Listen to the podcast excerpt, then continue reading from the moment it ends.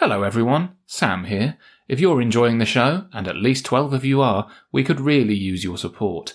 If you'd like to get early access to every episode of IC News as soon as it's finished each and every week, you can earn that sweet, sweet reward by signing up to our Patreon. From as little as a pound a month plus VAT, you can get early access to every episode and each and every weekly blog on the ICU Facebook page where all of this started. All the writing and editing involved with this show is a one man effort, and your support is about the only way I can justify the amount of time I spend on it to my increasingly bemused loved ones. Moving forwards, I'd love to see it grow, and signing up to our Patreon really is the best way to make that happen. A tiny bit of your pocket change could make all the difference if enough people listening just take the time to sign up.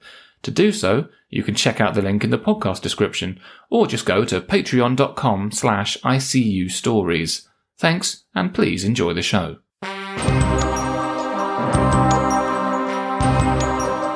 You're listening to IC News, the only network bringing you the stories from across the multiverse.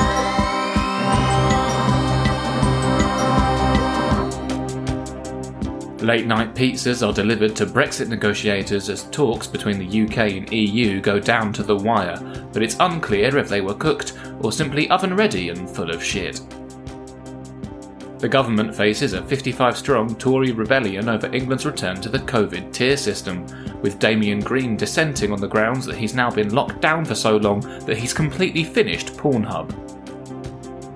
Priti Patel once again criticises do gooder lawyers and celebrities, further cementing her position as a woman who definitely isn't an unpleasant bully, but is nevertheless firmly opposed to ever doing good. And finally, Boris Johnson sets an ambitious new climate change target for the UK's future. It's hoped that just by shutting his mouth, Britain will be producing 68% less dangerous hot air by 2030.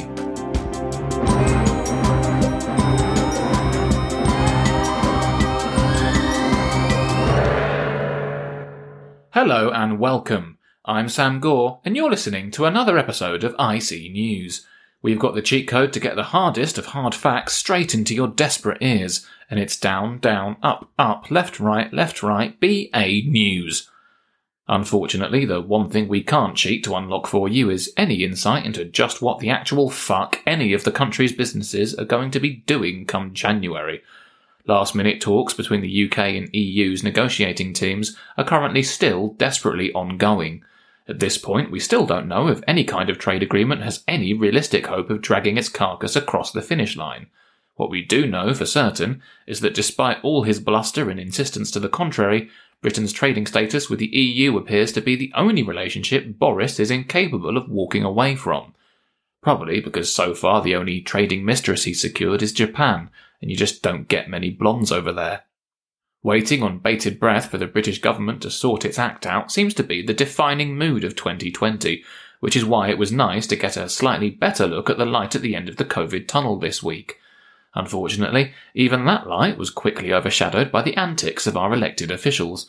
This week, Alison June Smith has the keys to the dimensional gate, and we go to her now for the latest on the UK vaccination effort.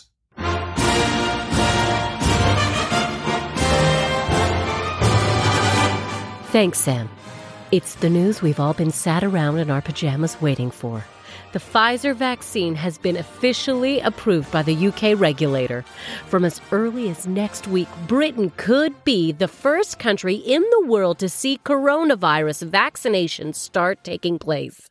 It's great news and exciting stuff, which is why it's so fucking annoying that the schoolboy dipshits in our government can't even celebrate a win without embarrassing the entire country. This should be a moment of celebration. And instead, I found myself cringing so hard that I've turned my own asshole inside out. First, we had Matt Hancock and Jacob Rees Mogg patting themselves on their spineless backs, claiming that the MHRA's rapid approval was only because of Brexit. It sounds like a perfectly feasible claim, doesn't it?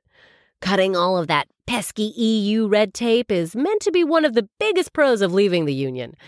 The only problem is that it's a total lie. The UK is still bound by the terms of its EU membership and will be until the transition period ends. Britain has chosen to approve the vaccine under measures that are available to all EU member states. Brexit has had no impact on the regulator's ability to act whatsoever. So, why claim it has? Probably because Brexit is shaping up to offer so few tangible benefits to the UK that Matt Hancock is now just desperately making some up. But there is a real danger to playing politics with the vaccine effort, and it could come back to bite some of our most clinically vulnerable people in their asses. The health secretary should know that, but he's such a smirking little twerp that he can't resist the urge to play up to the prime minister and his pet vanity project. Matt Hancock cares more about impressing his Dulux dog of a boss than he does about building public confidence in the safety of this vaccine. And then, God, Gavin fucking Williamson. The simpering, useless bootlicker who nearly fucked up the futures of an entire generation of Britain's children. The man with the voice of a Victorian sex offender whispering through a haunted kazoo he jumps on early morning radio and gleefully declares that Britain approved the vaccine first because we're the greatest country in the world with the greatest doctors and regulators. And if you don't believe him, Britain's dad will beat up your dad. Honestly, I have no idea how Gavin Williamson even functions day to day. He's so immune to embarrassment that if his mum walked in on him wanking, he'd probably finish without breaking eye contact with her. The problem with all this stupid chest thumping and self congratulation is that it has consequences. We saw that when Anthony Fauci over in the States responded to all of this bullshit by suggesting that the UK's regulator had rushed its approval process. Comments like that filter downwards and they harm public trust in the safety of vaccines. That results in fewer people opting in, and with fewer people vaccinated, we risk never reaching the herd immunity needed to actually stop the virus spreading. This is what we get when our cabinet is made up of honking public school boys with no humility. Idiot comments from idiot ministers with no regard for the consequences of their idiot actions. There's simply got to be a better system out there, which is why I've traveled the multiverse looking for one. This is Earth Delta Uniform Plato 7. Here, the corridors of power aren't just a pipeline that runs from Eton College directly into Westminster. This Earth realized the folly of that system years ago and has opted instead to select its cabinet ministers from a different pool. The logic here is that you appoint them young before years of privilege a- and games of croquet and soggy biscuit can warp your sense of perspective. Just listen to how differently that interview with the education secretary went over here. And lastly, did the fact that Britain is in the process of and has Brexited, did that mean we got the vaccination a, a world first ahead of the US and the EU? Yes or no, do you believe, Secretary of State?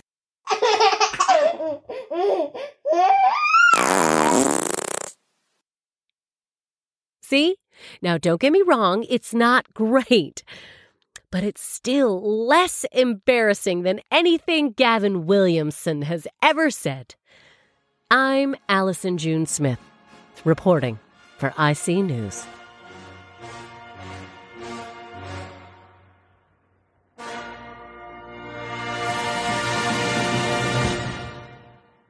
As positive as the vaccine news might be, it's important to recognise that we're still a long way off from the sort of mass vaccination figures needed to bring a true halt to the spread of coronavirus.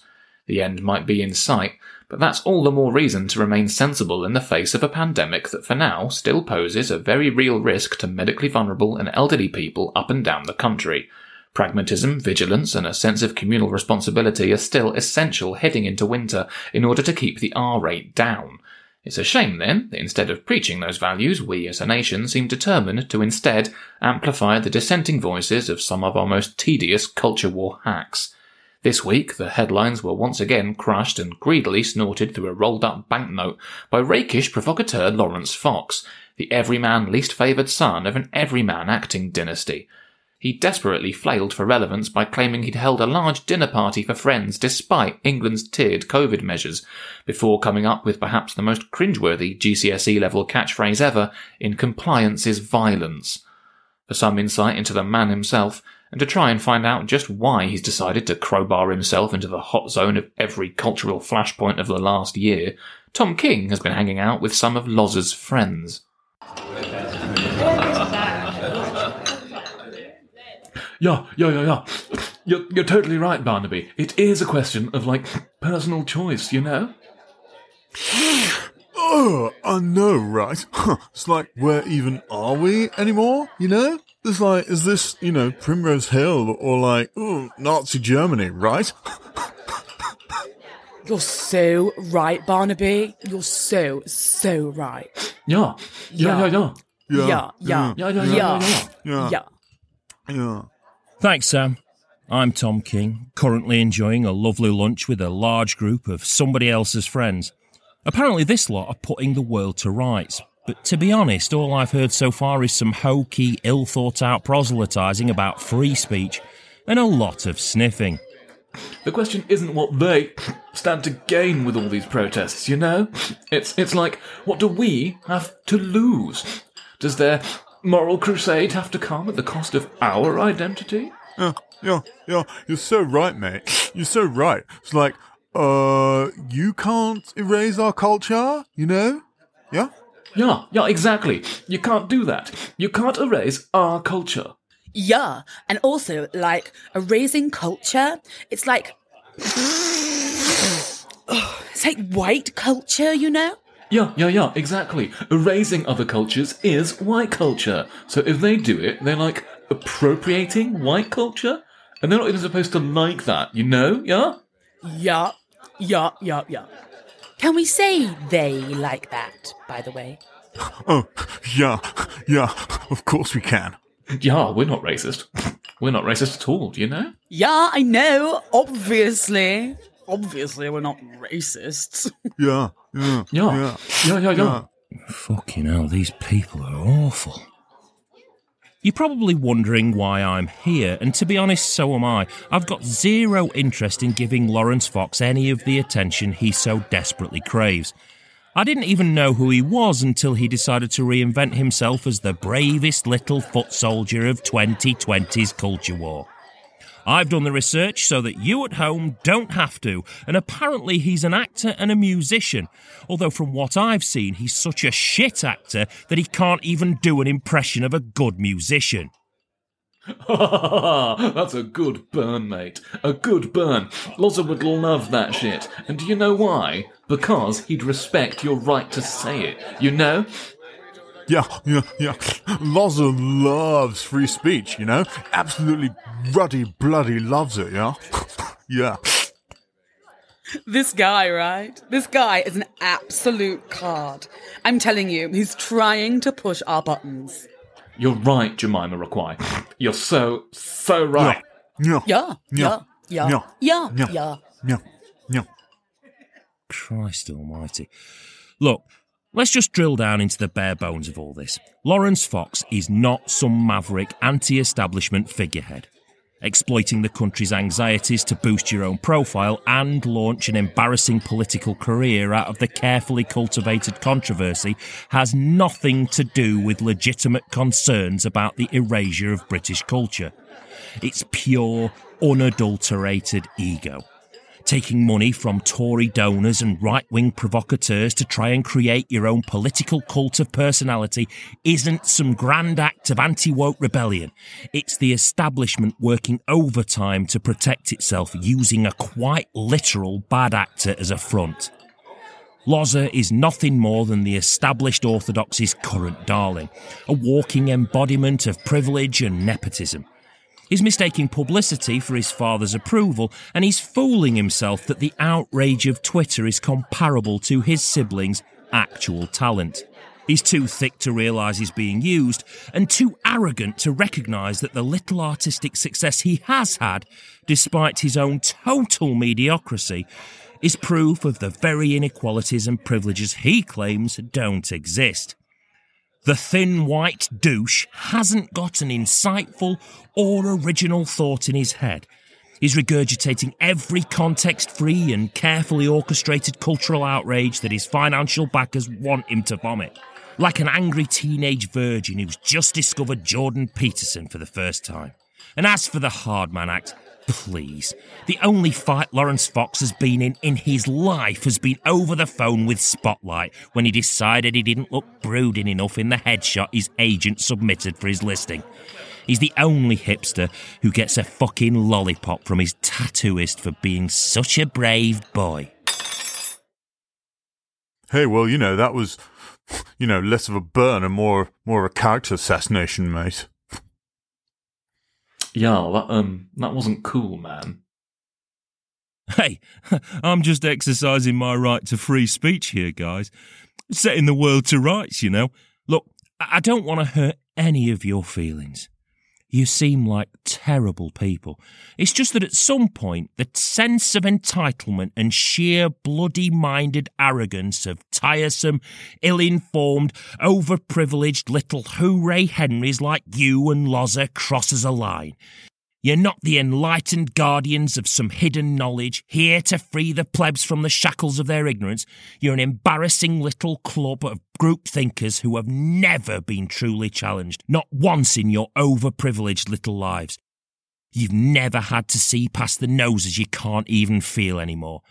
True equality is only a terrifying idea to you and Laurence Fox because you all know deep down that it would show you up as painfully average.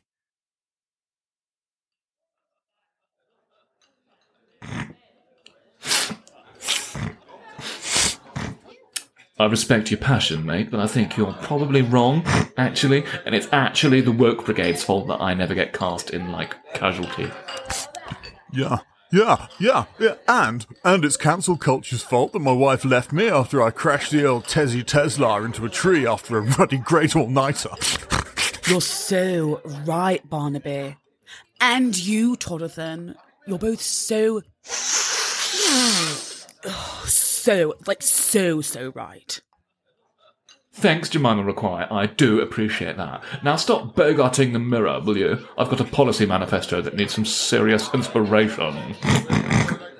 And there you have it. I'm Tom King, and to be fair to Laurence Fox's little dinner party, there's not a virus in the world that could survive in any of these noses.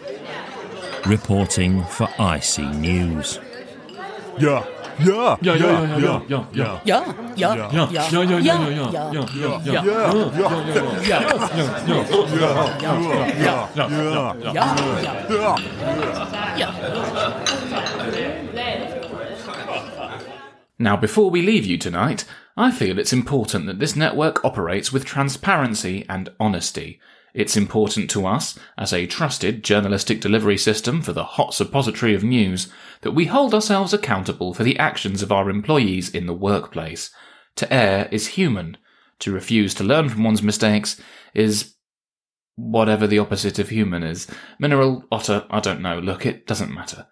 What matters is that you, the listener, deserves to know why you haven't heard from one of our correspondents for a while now. The simple, unvarnished truth is that they've been the subject of an internal investigation into their workplace conduct for some time now. Concerns were raised about the way they were interacting with their colleagues at IC News, and we moved swiftly to address those concerns. Now, we could have brought you the result of this investigation several weeks ago when it was much more relevant, but we chose not to because it would have made us look bad. However, now is a much more convenient time to try and gloss over poor personal conduct and a serious breach of our workplace policies, so it brings me great pleasure to welcome back our demonic correspondent, Red Redmond. Thanks, Sam. Before I begin, I'd just like to say that I really appreciate this opportunity to clear the air. It's a pleasure to be back on the network, but before we return to our normal duties, the listeners deserve a full and thorough explanation of what's been going on behind the scenes. I hope that today we can offer them one. Red, you're absolutely right about that. It's about time we put all of this unpleasantness to bed, but first, I just want to say that it's a pleasure to have you back with us. And what about me? And you too, Alan. I guess. Just to clarify for everyone at home, particularly our new listeners, all seven of them, That other voice you can hear is Alan's. Alan is the parasitical shadow demon that lives inside my soul. I picked him up from a dimensional breach, one that was causing his own reality to bleed into ours, all the way back in season one. He periodically takes possession of my voice and body, and we exist in an uncomfortable and codependent state of symbiosis. A bit like my parents' marriage. Well, that explains a lot. Fuck you, Alan. As I'm sure our listeners will appreciate, it's a complicated situation, and it feeds into the reason you two haven't been heard on the network for a while now. Red, perhaps you'd like to explain what's been going on. I'd be happy to. Alan and I have been on a sabbatical for a number of weeks now. This was the result of a few isolated and unfortunate interactions with a small number of network staff. And by isolated and small number, they mean it happened repeatedly in every department that we've been assigned to. Yes, thank you, Alan, but I really feel like I should be explaining this. And by unfortunate incidents, they mean I've disemboweled and or devoured more than a dozen people. That's right, but as I've said, and as I also told the HR department when I overruled them for no good reason, I do believe these incidents were the result of an unfortunate misunderstanding. That happened repeatedly and over the course of several months. Yes, And that I've shown absolutely no credible remorse for. Actually, about that. If I can just interrupt for a second, I'd like to explain that we've been on an extensive professional ethics training program as a result of these incidents. I feel like it's important to state that we've learned a tremendous amount as a result. Uh, Alan has grown as a demon, and he is now in a position to resume his duties without facing any disciplinary action whatsoever, because Sam, you're the boss, and you decided that's what you wanted to do. Despite the findings of an independent investigation that ruled his behaviour was totally inappropriate. Now, I just need to correct you there, Red. That's not quite true. I believe we have agreed that the deaths of over a dozen people does require some sort of apology. Absolutely, Sam. And Alan is more than happy to offer that today. Not only for the benefit of our listeners, but also for the sake of the grieving children of his victims. But I don't want to. We've been over this, Alan. Just fucking say it. Ugh, fine. I am deeply sorry if some people feel they were decapitated as a result of my actions. And? And it was not my intention that people would feel murdered as a result of my direct conversational style. Although it is not an excuse for my conduct, which I now accept was in some ways against the spirit of people's human right to not be devoured. I do feel it is important to point out that none of this unpleasantness was deliberate on my part. Which is absolutely key here. If you don't understand that you're doing something wrong, even when, let's just say, purely hypothetically, a civil servant physically collapses after you scream at them, or a showrunner has his arm ripped off and forcibly inserted into his own rectum, then you shouldn't be held accountable for it. Exactly. I don't know that humans don't expect to be torn limb from limb in the workplace. You didn't know, but now you do. Yes, I do. I now understand that my words and actions, as well as the razor-sharp claws and talons that I can manifest at will, can hurt people's feelings, That's good to hear, Alan. and can also tear and rend their tender, delicious flesh. Okay, let's not dwell on that too much. And that by devouring their essence, although it causes me to grow more powerful, I do create what some might consider to be a hostile workplace environment. Alright, maybe we should just leave it there.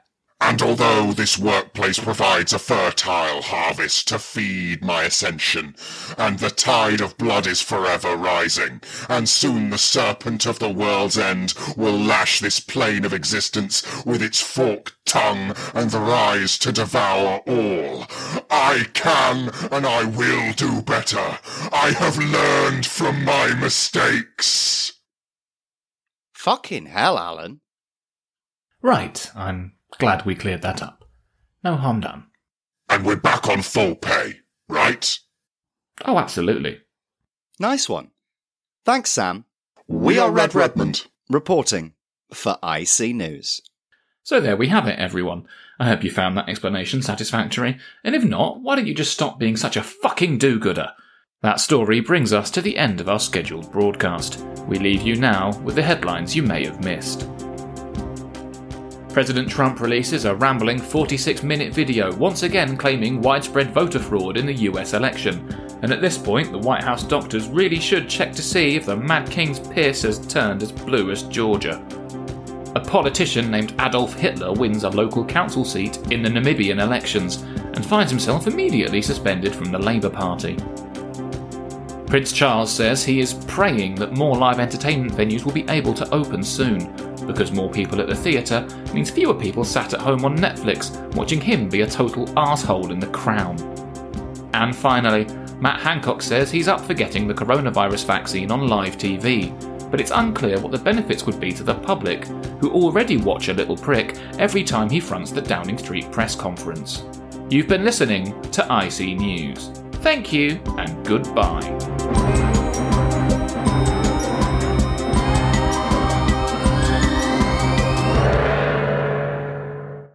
You've just been listening to the IC News Podcast. If you enjoyed it, please don't forget to help us spread the word. Only with your support can we reach more people and build a larger audience. Every episode of IC News is written and produced by Sam Gore. Every week we feature guest voices from the UK stand up circuit. Check out the podcast description to find out who you've been listening to. They're all very funny people, and you should check out their stuff. The IC News main theme is written and performed by Eddie French and the graphic design for the show is by Chunky.com. Any additional music in the show will always be properly credited in the podcast description, so if you hear something you like, please check that out and support the independent artists who offer their work to shows like ours.